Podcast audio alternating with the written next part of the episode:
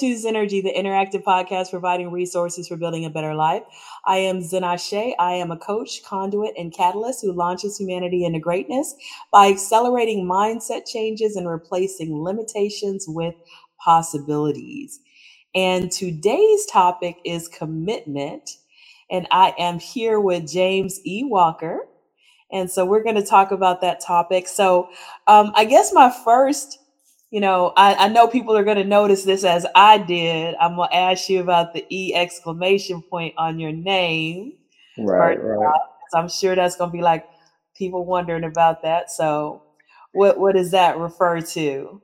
Yeah, so it's basically to move some people out the way. My name is so common, so if you just Google James Walker or James E. Walker, several things is going to come up. A big library is going to come up so legally, like when when you see my music and everything on Spotify, Apple Music, I had to find a way to strategically be able to use the name and uh, put the exclamation on there for emphasis.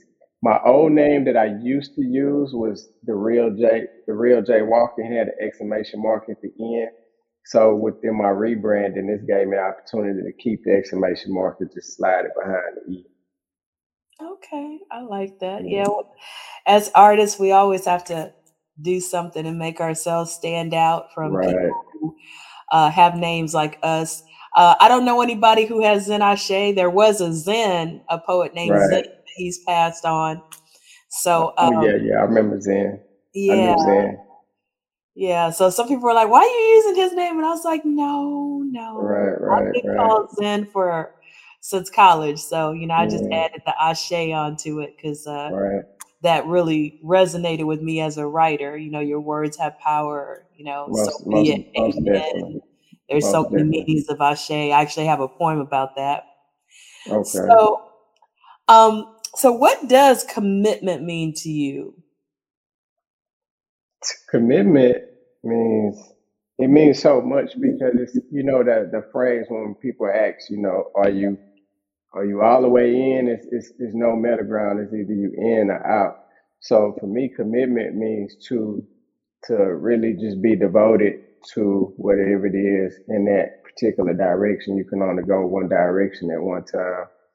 So for me, commitment commitment has represented my whole career just from, you know, I've been freelancing for the last 11 years, but I had to take that leap of faith to actually just quit my job and go full time with everything that uh, that I'm doing. So being that, you know, it's only so much you can do when you still in one particular um, job or, or career. And um, I mean, that's pretty much been my story is all about commitment. Yeah, I have a lot of respect for people who are artists full time because you know I I am an artist part time. Well, that's kind of weird to say because I think an artist is who you are. So I think hmm I am an artist full time. I just I have a nine to five. So I'll put it like Right, that. right. You Yeah. know, Nah. Hey, um, but nine, nine, nine to fives are needed until you, you know what I'm saying, you get to the next chapter. yeah, I'm going to be fully committed, as in leaving my nine to five in 2025. So I'm already Oh, working on my Okay. exit plan. Um, Right. I'm releasing a book next month to Amazon. That's part of my exit plan. And and Nice. you know, when you're writing, that's a whole different type of commitment. You know, going on tour, Right. that's one kind of commitment because you you you know you have those cities that you're hitting, you have those stops you got to keep pushing through, regardless of how you feel. You sit down to write a book, you know, that is some long hours. um, Hey, yeah. I can relate. I'm I'm working on my first book and it's to complement the album that I'm working on. But it's it's new to me, but at the same time it's it's going to be unique because it's it's not your typical book like a, a novel that I'm writing. It's more of a graphic lyric, a graphic lyrical song book. So, you know, it it'll be the music and the content that I have, but um, I mean the writing, the more so deeper writing for that will be um, pretty much just writing about like what led to these particular songs or kind of explaining some of the lyrics to give you a little bit more insight about it. That's cool. I, I always like the I just watched um what was it? Rick James biopic. Um hmm I remember the name of it, but it was telling like the story behind some of the songs and and like his whole life Yeah, and that that's just so when you see those biopics about to me musicians and you want to talk about commitment you know he hmm went to canada for a while because he couldn't get play here in the states you know and then came back you know Right, uh, after playing with a lot of different bands having a lot of different sounds having a lot of different influences came back and worked with motown you know so he was committed in terms of just okay i'm gonna leave the us because i'm gonna hmm go where the music is taking me where the musical opportunities are. That's how Right, committed i am to just go someplace i've never been around people i never have met leave my whole country and and go to this new environment and see what i can learn from these people so i was i was really impressed by that you know that's and interesting. I, I didn't know that. I yeah know like how uh, Jimi Hendrix went to like the UK, like London and whatnot, but I, I didn't know about Rick James. But that's kind of similar to like my situation. Like when I launched the tour, a lot of people thought, you know, I'm probably would just be exhausting myself within Houston, but I was trying to, and still is, trying to go to all of the, the places outside of Houston. Like I had to create scarcity and get out of my comfort zone, going to places where I don't know anybody there. But by the time I leave, you know, I've, built relationships with, with different people. well i think getting out of your comfort zone you know um i think when you commit to a path and hmm you're committing to whatever obstacles come in that path overcoming them. And you're committing to just moving forward. Um Right, so you're going to these new places you're meeting these new people you're networking you're extending your ability to uh basically be in that market and and you're branding yourself in different markets you know so that, that definitely takes some commitment because a lot of people they have their little neighborhood that they're, commi- they're they're familiar with, they're comfortable with, and they don't even hmm see themselves leaving that, uh, even right, go to college or definitely not for a dream. You know, a lot of right, that whole idea of oh my gosh, this is a dream. You know, they don't want to they don't want to commit to that dream right, um, and and say okay, I'm going to go all in, like you mentioned, going all in on right. dream. You know, so that is definitely a way that you can progress and grow. Um, and do you feel like that commitment has made you progress and grow more than if you had been half-hearted about it? Absolutely. Um, it's part of like when I first when I first decided when I first quit my job and went full time, part of my original plan was to move to Atlanta, right? But I when I before I, I went to Atlanta, I thought about the fact that okay, I'm gonna be starting all over. But I'm kind of going to Atlanta with a chip on my shoulder in a sense to where, oh, Houston wasn't feeling me or I couldn't do what I, I needed to do in Houston. But then I asked myself, well, have you really fully made the commitment to do what you needed to do in Houston? If you're going somewhere else, you're going to have to start all over. It's going to be the same thing. So I did move to Atlanta. I say, okay, I feel like I got unfinished business here in Houston. Now is the opportunity for me to fully commit myself to this craft and start where I am and then work my way out of there. And so finally, you know, almost what nine, ten, almost 10 years later, uh, I felt like, okay, now it's time for me to actually go on tour. For me, touring has always been bucket list, but at, I'm at the point in my career where I no longer am looking for a record deal. I just want to be the most successful artist, independent artist I can be. And so now I'm, I'm like, okay, the next commitment is commit to touring, figure out a way to go on tour. And oddly enough, I launched my tour in the midst of the pandemic. So I think that out of all the times that I could have did it, it it basically shows people how committed I am to, you know, my vision. Yeah, I was reading your um, bio. I put it on the event, um, and you are doing a lot of things.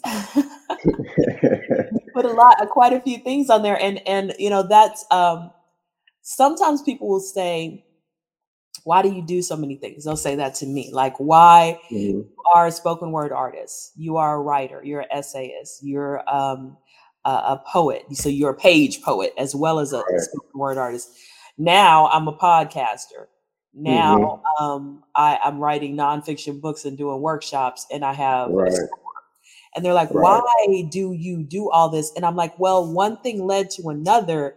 And when, for me, when doors mm-hmm. open, I'm not going to say, oh, that's too much. Let me, no, I'm not going to walk through that door that's opening. I'm going right. to say, no, that door just opened. People are asking me, like when I started the podcast, people were like, I like these concepts. I really want to go deeper into these concepts. You said you wrote journals about these concepts. What did you write about?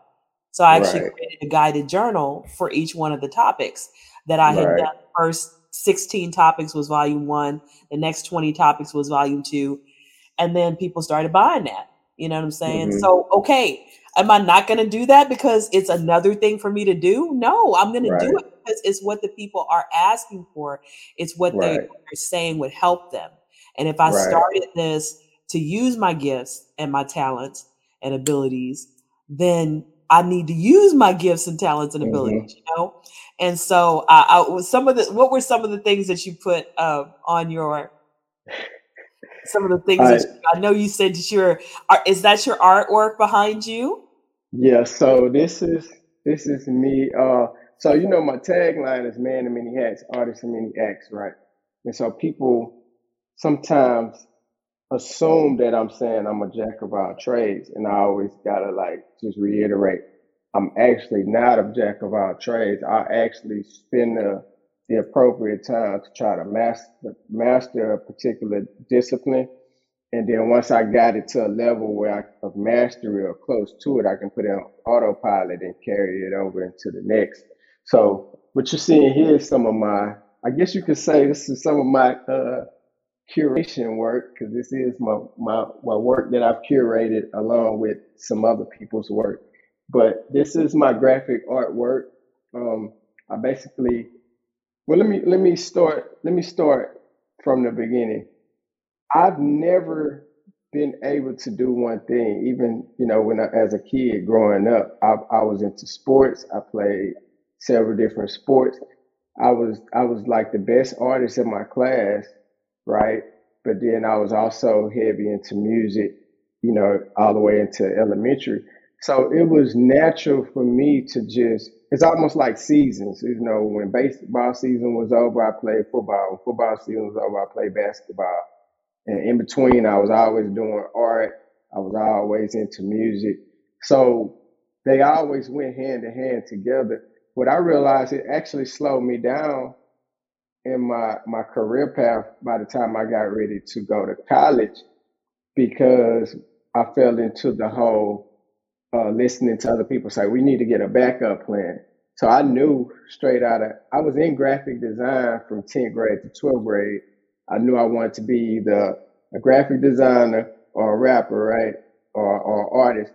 And uh, I ended up the first two years of college. I was just changing my major every every semester. Eventually, I dropped out, and I said, if I ever go back to school, it got to be something something that I'm passionate about. So the first thing I did was music production, audio engineering. I finished that in 08. And fast forward when I quit my job to go full time with the music, I've always been one of those artists that I just enjoyed the creative process of of, of everything coming to to be in this fruition, right? So just being curious, I would learn more about things and then get a knack for it and then get good enough to do it. And part of part of uh, how I started picking up more talents and gifts is because I didn't always know how to communicate to other disciplines or other artists what I was seeing or what I wanted to hear. And I felt like that was stifling my growth at some point. So it was it, it was easier for me to say, well, let me just get on the keyboard and try to play what I'm hearing, or let me uh, show you, let me sketch out, let me draw what it is. And then as I continue to develop more and more skills, um, I started tapping more into the entrepreneurial side of things, and I started appreciating the whole idea of being not only the janitor but the CEO. So if I know how everything is ran from scratch, if I was, it, it makes me, uh, it, it puts me in position to hire or delegate what the, the next skill level to the right person because I know how everything is supposed to be ran. If I was to hire somebody, I can show you how to clean the toilets so you don't feel like, oh, he's just trying to put me down because he's cleaning the toilets. I can wear all of those hats. And um, even even you know the concept in the Bible where it talks about the talents, like if you don't use it, you'll lose it. So it was it was some people that I used to admire certain gifts and talents, but I would see them kind of like sabotage those skills. And uh, you know, I used to say to myself, man, if if I had that ability, this is what I would do with it. And over time, I would learn. I would, you know, look at these people, and then I started surpassing those same people that I was like, man, how are they doing this? And Mm, then I put in the time. Is you know, I, I just started. I feel like you know the universe just keep blessing me with more gifts because I'm using all my gifts, and I got more room. than you know, I'm I'm a, I'm always a student. Like even even even though I've reached the level of what you would probably you know classify me as an expert in some areas, I still wake up every morning like trying to figure it out as if I don't already know what I know. And so I think that keeps my iron sharp to just keep learning and or you know what, I have another another gift that I'm committed to. well, I, I like you said a lot. Yeah, yeah, that was a a lot. lot. Um, so I wanted to kind of piggyback on some of the things that you said. Um, I read a book by Robert Kawasaki, and I think it was hmm Rich Dad Poor Dad because he has several hmm books. But he was talking about how his rich dad told him that he needed to um, learn a lot of different things, um, hmm and, and and you know his poor dad, you know, was telling him have a backup plan, um, Right. Specialize. Yeah. But That's that's rich the dad key would word right there. if you specialize and they don't need that skill, then you're out of business, you're out of a job. But if you have multiple skills, hmm then you can always maneuver into a different area or aspect. So there were times when Robert Kawasaki would actually take a lower paying job so hmm that he can learn a skill that Right. he felt would do him good in the long run hmm so that he could, in a sense, pad his resume with a lot of different types of complementary skills. Right. talking about that, you know, so a lot of times people are they are trying to be helpful. Right. also Yeah. told, I also was told, I have a backup plan. Have a backup plan. And I wanted to be a writer, right? That's Right. what I wanted to be when I was a little girl. I, I wrote, you know, when I was nine years old, I wrote, wrote my first book. I was writing in Oh high school wow. and and I wanted to be a writer, but I didn't know how to Let's go about it. We're gonna snap for that. I didn't have any idea how to go about it. And my Right. mom was like, you should go into business. You know, people are always going to need to be, you know, in business. And so she sent me to the high school for business professions, which I don't remember anything I learned in those business classes. I'm gonna be honest. I don't even know what they taught me. Um, you know, I went to Lamar, but but uh it didn't resonate with me. I never planned on being a business person. I am now. But that came hmm from writing. That came from poetry. Right. That came from turning Right. poetry into a business. Right. So I spent I did the same thing you did the first 2 years of college. I changed my major, hmm changed my major, changed my major, Right. my major.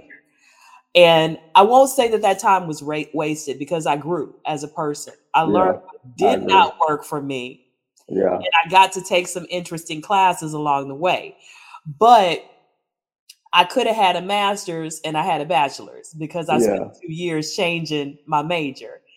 Hey, Um, you know, so the people that were trying to help me, they did in a sense stagnate my growth and and push me into a pigeonhole that didn't fit me. And for me, hmm you you I admire you again because I didn't come around full circle to coming back to being a writer till my kids were getting ready to graduate high school. And I was Mm, like, you know what? I've spent my whole life going to do the backup plan, which I'm good at. I'm good at. I don't have any problem with that. I'm a teacher. I'm good at it. It comes naturally to me. I learned how to I learned part of it in college, but a lot of it came naturally to me. I have no problem with that.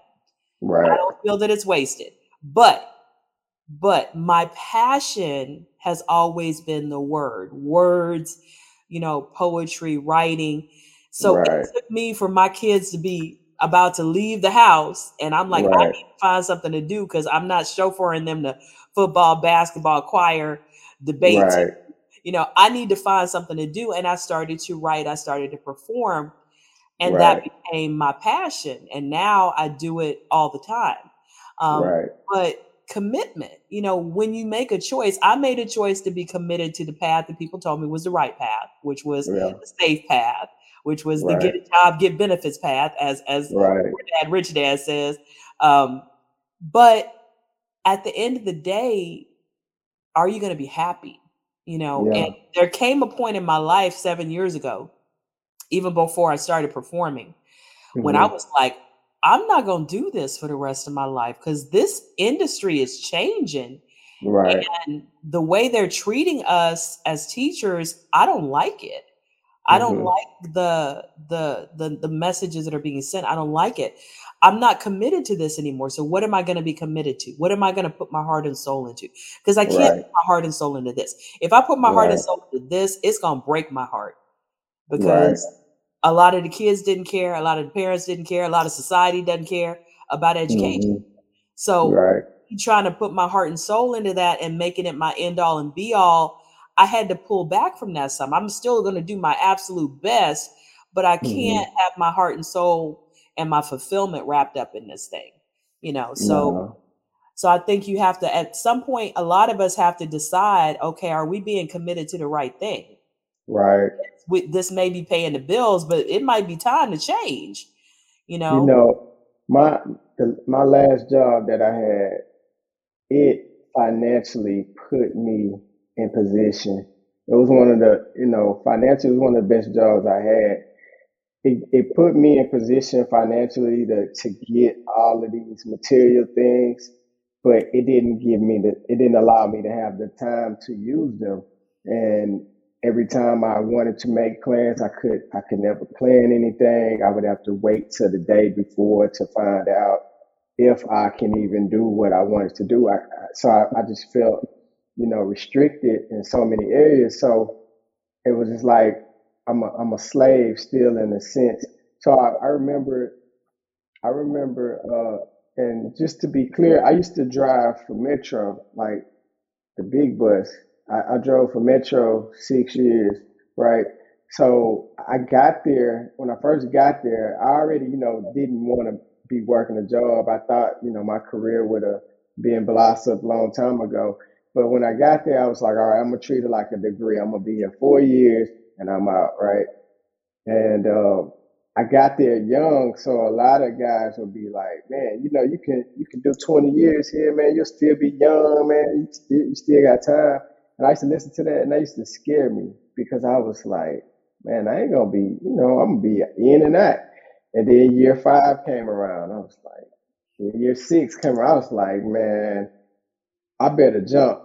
And I was more afraid of playing it safe than to be financially stable later. You know, I got all these material things, but then I got to tell my kids, yeah, I could have did this. Yeah, I would have. Well, you know, I used to. And I was like, and it's almost like I, I seen my life flash before my eyes. What would would be if I don't jump into the unknown.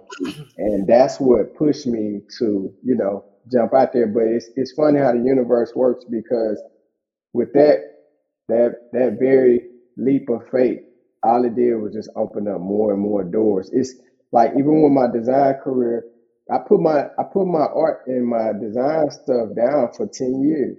Like I let a whole 10 years go by that I wasn't acting. You know, I was just kind of dabbling here and there, but I wasn't really act. I wasn't committed. We'll say that. And mm-hmm. I, I lost that gift. So I know what it feels like to to say every time I had to pay for artwork, I was kicking myself in the butt because I was like, you used to know how to do this. You used to have this gift and you weren't active and you lost it. And you know, every time I, I, I it wasn't even about the money. I, I didn't want, it wasn't to say, people ask me like, well, did you get into this to save money? It was a passion project. And I was already used to like working 40, 50 hours, right? It's funny how I was still able to squeeze out 20, 25 hours outside of my full-time job to do what I was passionate about. So when I when I went full-time with the music, I was like, you know what? I used to be able to find time to do other things with my, my music. Now I can get back to my art and my design. So I just locked myself up in the room for about four or five months and and retaught myself like all the way from scratch. I, I, I jumped on lynda.com, which is LinkedIn Learning now, and retaught myself. And it was people seeing my my own me just marketing my I really just wanted to market myself to look the part and before you know it, people start asking, who's doing your album covers? Who's doing your branding, your marketing, your posters? And when they found out it was me, it became a service that I could now monetize. But it all started as a passion project.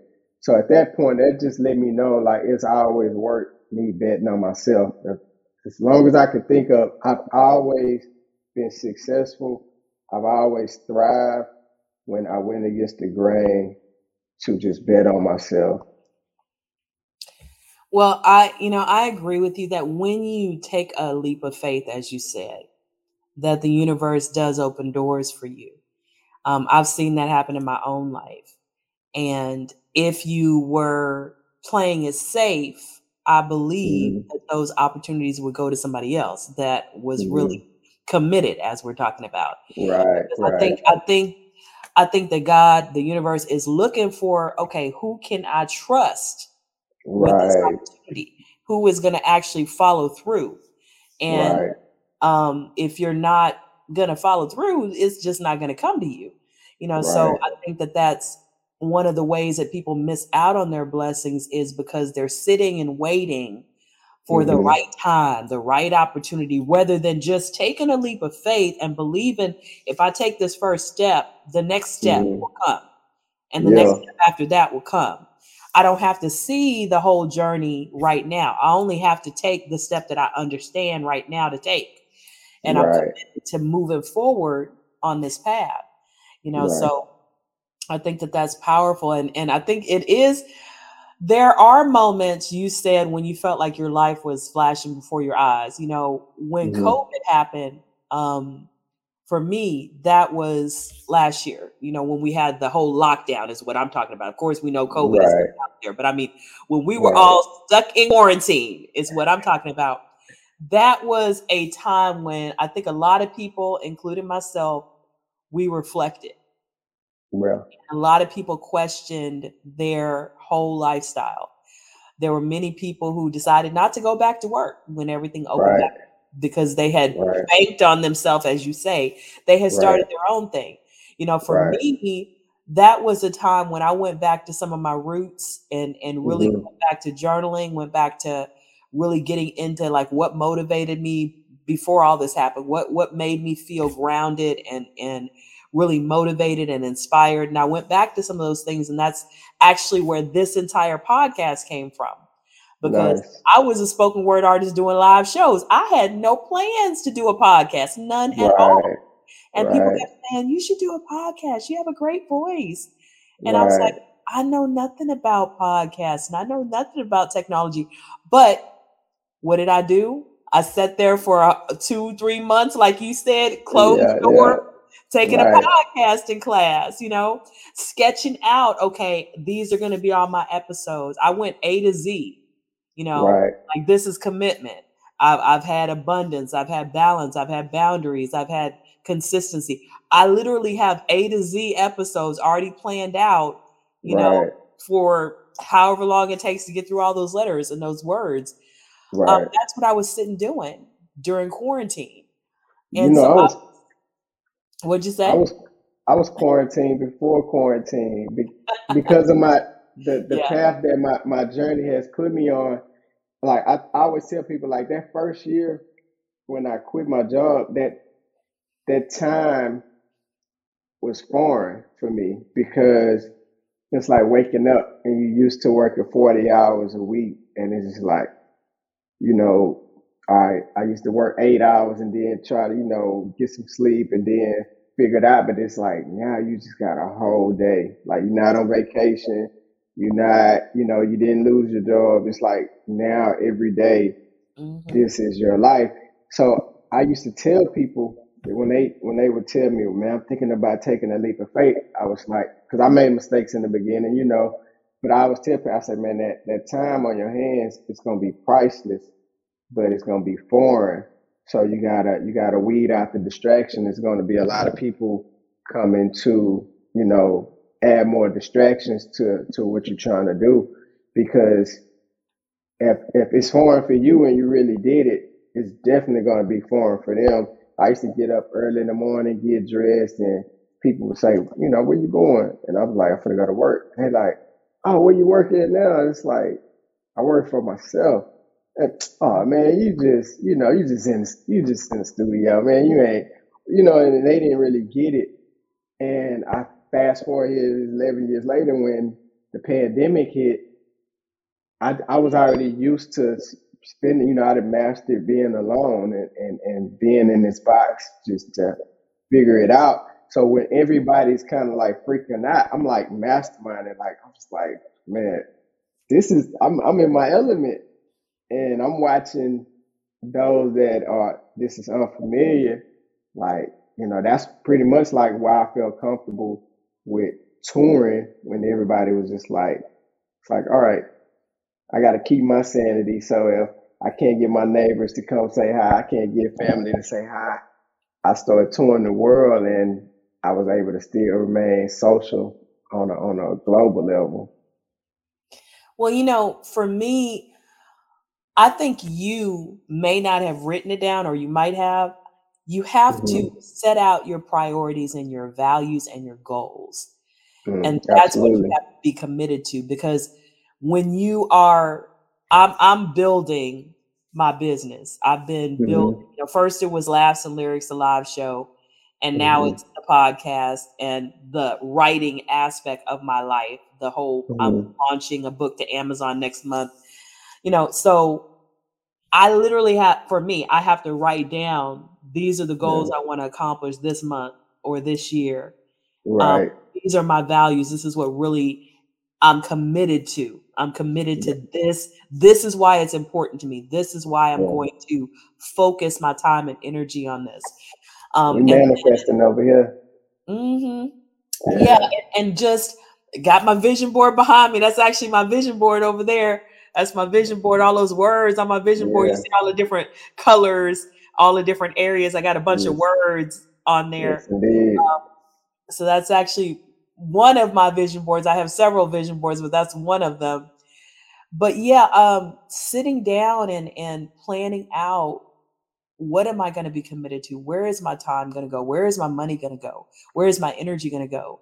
Um, Right. what what do I want to accomplish? Because I did an episode called "Busy or Building." You can be Mm. very busy and be building absolutely nothing.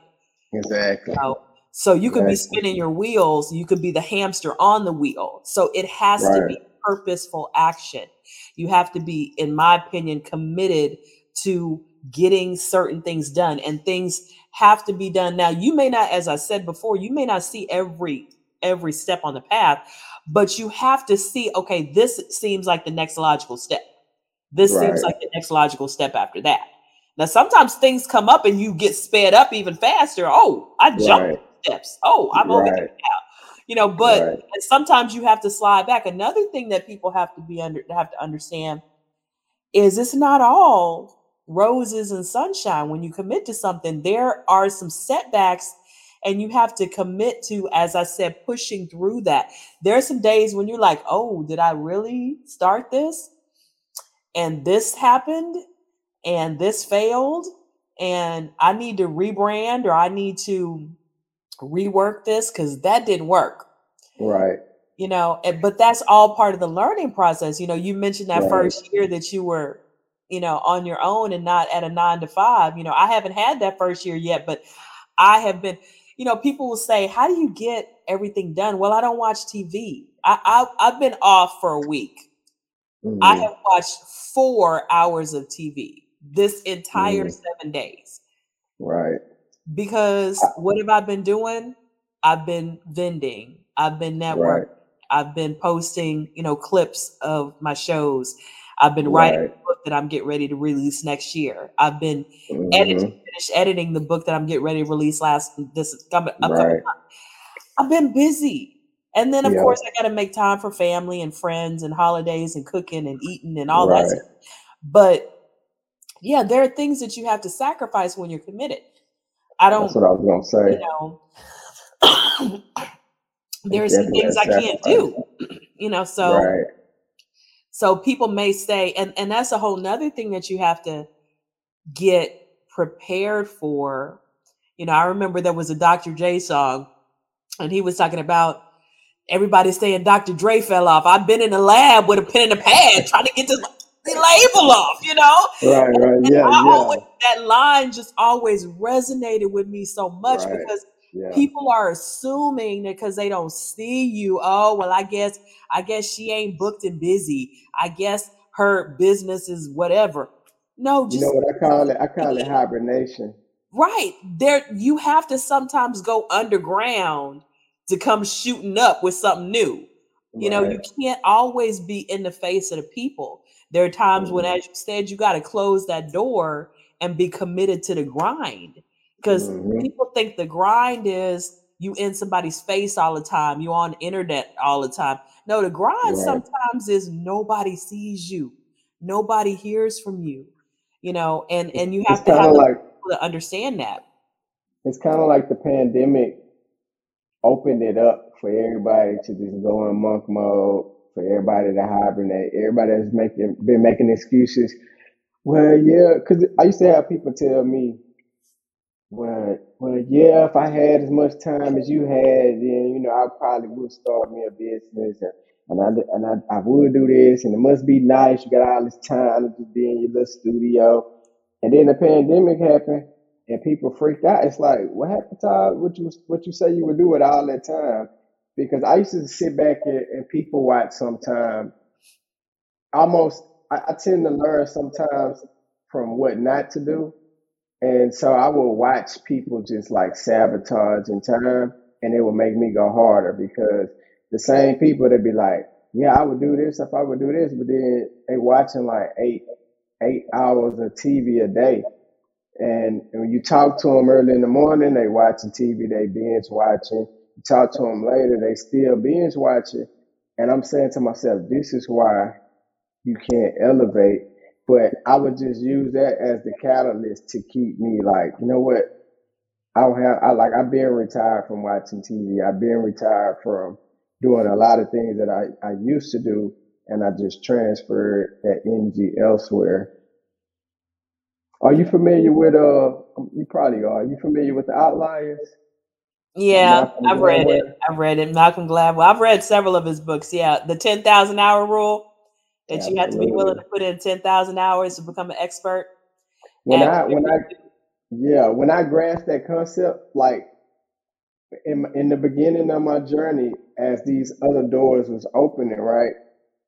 I I was doing stuff and I was I was kind of to me like thriving at an early stage and I was asking myself like is this a fluke? Like am I really this good? Or I couldn't really understand how something that I put down for 10 years when I jumped back into it, I was I was I hit the ground running, and I'm I'm I'm seeing all this success, and then I stumbled across the outliers, and it, it gave me insight to understand like, oh, I've got way over ten thousand hours, so now it's kind of like riding a bike.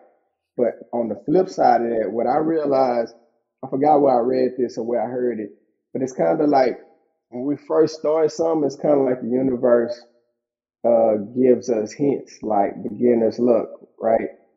But the moment we commit, when we commit, we thinking, okay, all right, I've been dabbling at this, you know, I've been winning. But the moment we commit, we thinking, okay, we're finna blow. And, and it's actually when we commit, that's when it, it's like the universe really finna test you, like to see how true you really. And when you commit, it get hard. You get all kind of challenges that you run across that you gotta you gotta push through. But once you get past yeah. that, you start thriving. There was a book, and I don't remember the name of it, but it was talking about how when they used to find water, you know, mm-hmm. like they would be like walking around, like here's the pioneers, settlers, right? And then they mm-hmm. find a soggy patch of ground, right? Mm-hmm. Okay, there must be water there, and they would dig, and then there would be groundwater, right? Groundwater would be mm-hmm. right there at the top. Right. Eventually, that groundwater would be gone.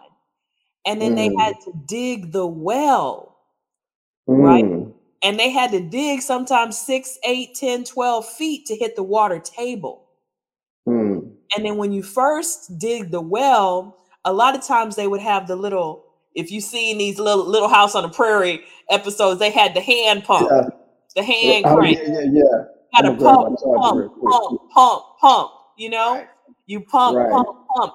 And you sitting there pumping and pumping and pumping for a good three minutes. Nothing's happening. But then you get that first spurt of water.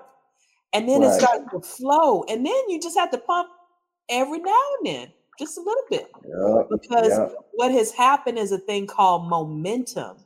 Yep. There's been a suction that's happened and that right. suction has begun to pull the water all the way up from the bottom from the water table up into that spigot right. but then what happens if you stop if you stop you have to start all over again you lose that momentum right. and um i think it was a book called the quantum effect i think that's what it was called or something like that because it was talking about how people don't understand the power of momentum and they don't understand mm-hmm. why, why people like Coca-Cola, let's say Coca-Cola.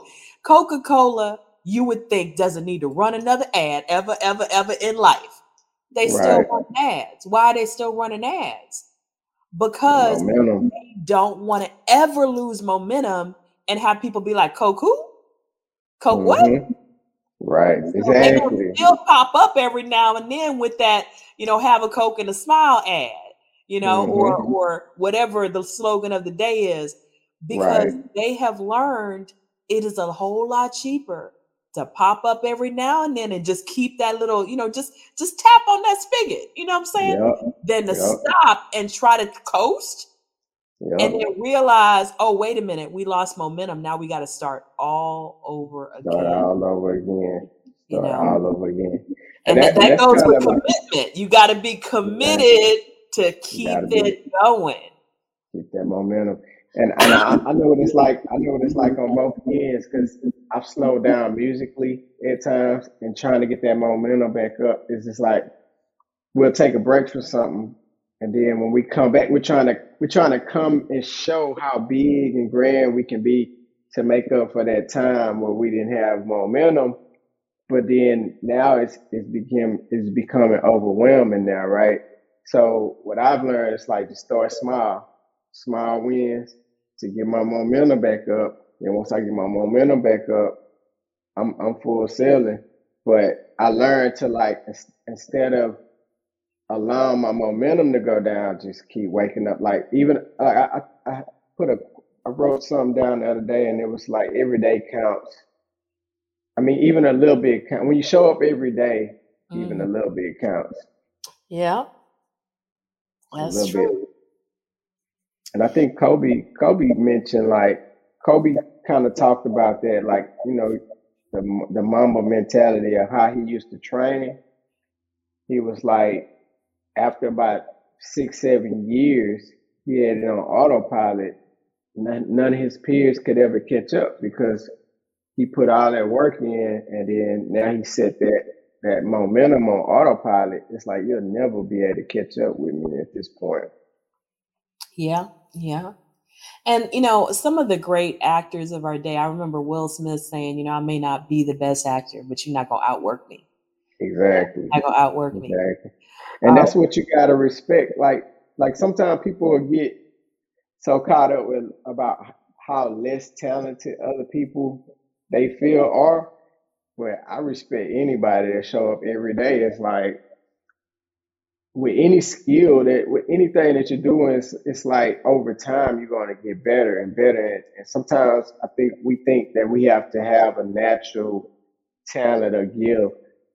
A lot of these things, people just work at it every day, every day. Every I, I always tell people you can learn how people say, "Man, you're so creative. You know how to draw." It's like I still had to learn and practice how to draw. It's like mhm. I'm like it's a whole bunch of people that's technically better than me, but hey, I'm I'm I'm here every day. They might still have a job. I'm like, well, I'll do this here. This is a lifestyle for me. So guess what? I'm gonna get better and better every day. And you know, you said something powerful earlier. You said, I will never stop learning. I hmm think that there's um, when you have humility and you're hmm committed to, you also mentioned the word craft, that hmm you understand that whatever you're doing, if it's, you know, art, if it's music, if it's poetry, that's a craft. It's something hmm that you have to practice, it's something that you have to to learn. And there are techniques that you can learn. Um, and reading, like for me, going and reading great writers, and I can say, "Oh, look how they hmm wrote that. Look how they said that. Oh, look how they structured that." Or you could listen Right. to different songs and be like, "I like how they did that beat. I like how they did they layered the music. I like this, whatever." So you can always be learning from people and then putting your own spin on things, but to always be learning and and realize that we always can learn and be humble and and just hmm committed to excellence, you know. Right. Um, Most definitely. yeah. So so kind of what made you pick this topic? Like why why did it kind of I forgot what the other. I forgot what some of the other ones was, but I think I think at the time when you hit me up, I I think I was making a commitment to something else. I can't remember if somebody asked me to do something or I tend to work in seasons. And I remember that when I seen on the list commitment, it resonated with me because I was like, all right, this this like uh it was like synergy. Cause I was like I was I was at a crossroads of the next commitment that I needed to make. And I felt like I had a wealth of information that I could like just dump, like just naturally, the importance of being committed. And it, and, and as long as I've been doing this, I'm human. I still have to recommit and recommit and recommit because I might start. I, I might I might be good Monday through Wednesday, and then I hit a pothole. And it's something about when you lose momentum. It's it's like for example during the pandemic, I started learning Spanish, right? Because I'm trying. I was like, I don't. Let me let me do something other than watch TV. And man, I was like at 90 days straight, and um, it was one night. The time I missed the time by like by the time I finished the last couple of uh, answers, it was like 11:58, 11:59. So when 12 o'clock came, they gave me a, a, a missed day. And Mm. so it's like I took a L, and I remember just I was my momentum just had me on this high, and man, that one little loss just messed up my momentum. And starting over, like looking at, I'm like at my day 90, day 91, and then now I gotta come, and it's like day one, Mm. day two, and I just lost momentum, and I quit.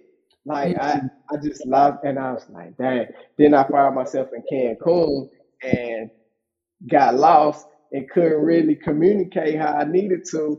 And it's like, see, if I would have kept it up, I wouldn't even be in this predicament, man. So, people that were uh, listening to us before, if you're back with us, I wanted to kind of wrap up, and we had a couple of technical difficulties. But um, I wanted to ask you about where you came up with the name Design Rap Tour, Designer Rap Tour. All right. You want to hear the story behind it? Sure. Yeah. Okay. Yeah. So, uh, so Many Many Hats, Artists of Many Acts. I first came up with that tagline while focusing on my music because I was an artist, producer, engineer, CEO, right? So I was already, I already knew, I knew I was an artist, but I had, I wasn't really displaying, displaying the design and the art and stuff right there, right?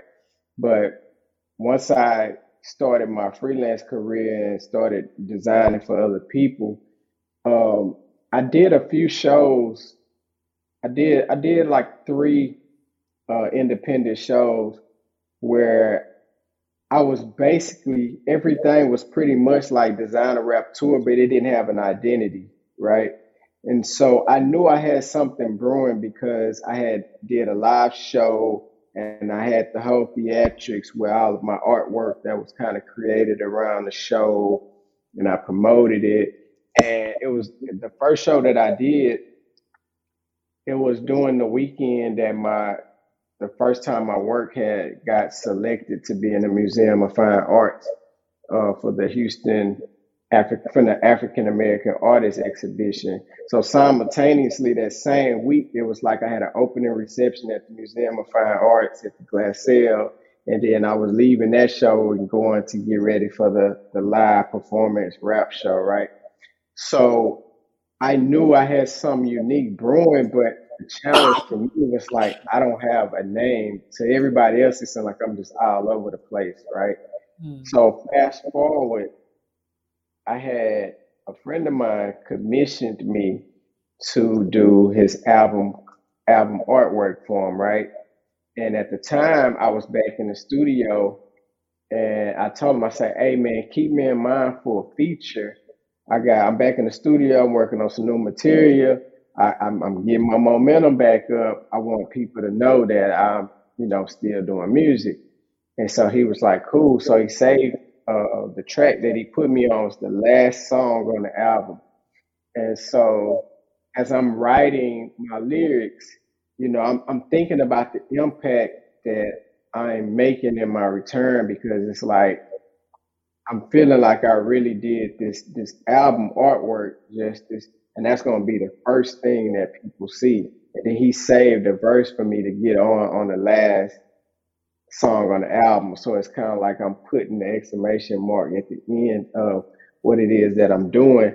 And I, it was a cipher track is one of the tracks where you know you kind of you stroke your ego and you talk your stuff, you know. So I'm feeling myself. And I said something at the end of my line along the lines of, I'm not doing what everybody else is doing. This ain't what you used to. This designer rap. And that's how I ended it, right? And it still didn't hit me. It didn't hit me at the moment. It wasn't until the, the mixing and mastering process. I'm listening back to it and I was like, designer rap. What what did I say? And I was like, man, they got a nice ring to it. And I was like, that's when the light bulb went off. And I was like, that's everything I've been trying to say for the last four or five years, trying to find like something simple to describe what it is that I do. And I'm like approaching like just with, with everything that I do, it's like I'm I'm designing my life. I'm really manifesting these things, right? And I'm approaching like I'm really a designer, so I'm like people probably gonna think I'm just being pretentious, like, oh man, designer rap, that just sound cool. But I was like, eventually they gonna connect the dots. So they were like, oh, that's the dude that seen his artwork in the museum. Oh, he really is an artist and designer. Oh, he really do rap. He really is a designer that rap, and it's an art to putting these disciplines together. And then, uh, so fast forward, when I when I I knew I had something powerful to work with, but I was like, you know what? The vision that I'm seeing for this is is really big. And you know how they say if your dreams don't scare you, if your vision don't scare you, it ain't big enough, right? So I seen touring, like I seen it being something bigger than me, something really big. But I was like, you know what? If I've been sharing these small dreams and goals with people and people can't really grasp that and they're like, man, how you gonna do that? I was like, I sure can't share this bigger vision, right? So I just kept it under my hat for the next two years. Cause that was like 2017 when I came up with it, right? So I just been kind of developing it under my hat to be what I wanted to be. And I didn't really know how, you know, I think we, we be in our own way because we always trying to figure out how, how, how, right? So it wasn't until 2019 that an opportunity came uh, for me to apply for an artist grant for the Houston Arts Alliance. And it was one of those grants for artists to have unconventional ideas. Here's your moment to pitch your crazy idea. And I was like, I should apply, but what, what am I going to apply for? And that's when I was like, man, what I really want to do is, you know, I ain't told nobody about it. And if I'm gonna tell anybody, if I'm gonna tell anybody about it, it might well be somebody trying to give me some funding and some money. So that's when I just exhausted myself applying for this grant, pitching the whole designer rap tour concept, which it was still designer rap, but I knew I wanted to tour. And so I'm pitching this concept, and I remember them asking me, they was like, if you don't get this grant, what would you do? And I was like, I'm just gonna invest in myself, right?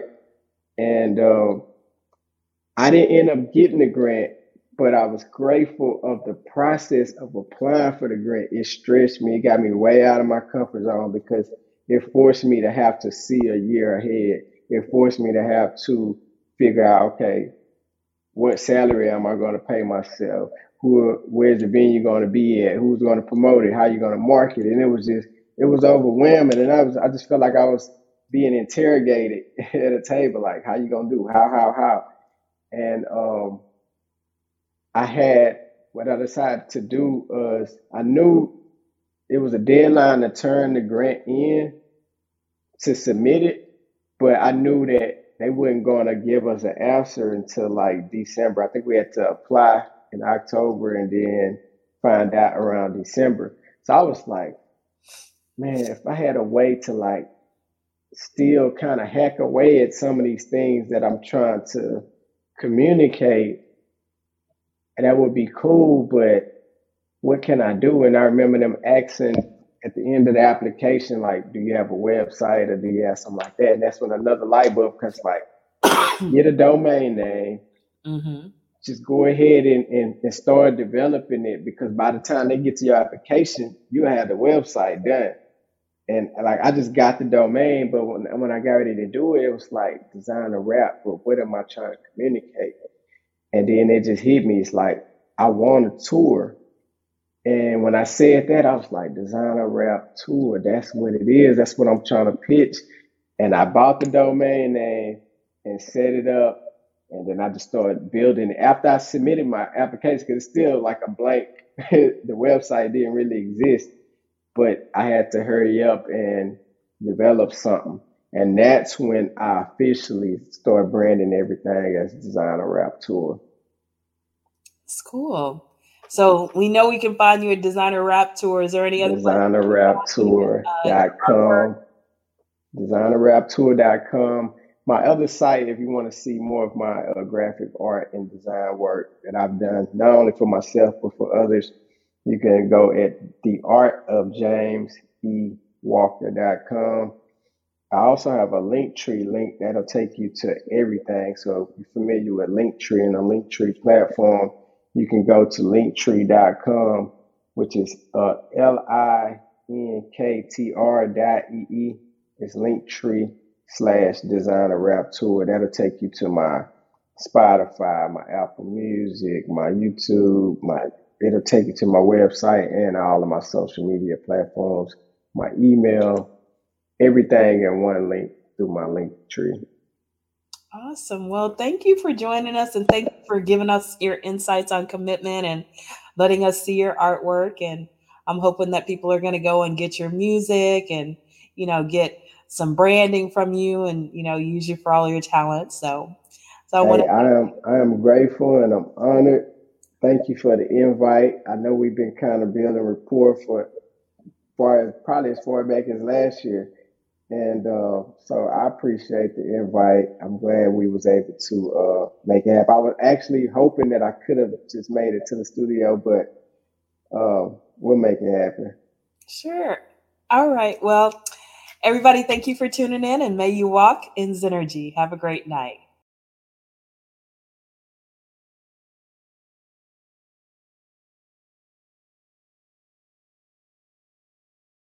Zenashe, a newly divorced 43 year old Southern woman, wanted a fresh start. She'd heard there were plenty of fish to choose from in the modern dating pond. What she discovered were plenty of guppies, exactly 101 of them. The result? A provocative, transparent, raw, and delightfully uncensored account of her experiences with the 101 men she encountered on her journey to find the one. In Plenty of Guppies, Zen spills all the tea on dating psychology, relationships, and self discovery while giving readers a rare glimpse into the life of an award winning artist and best selling author. The book is an enlightening narrative that explores gender roles and identity outside of societal expectations. Zen has written a refreshingly mature modern day epic of online dating, layering her personal story with erotic poetic verses and passionate prose that frame her journey toward rebuilding a life as a single woman and adjusting to both an empty nest and boomeranging children. Thank you.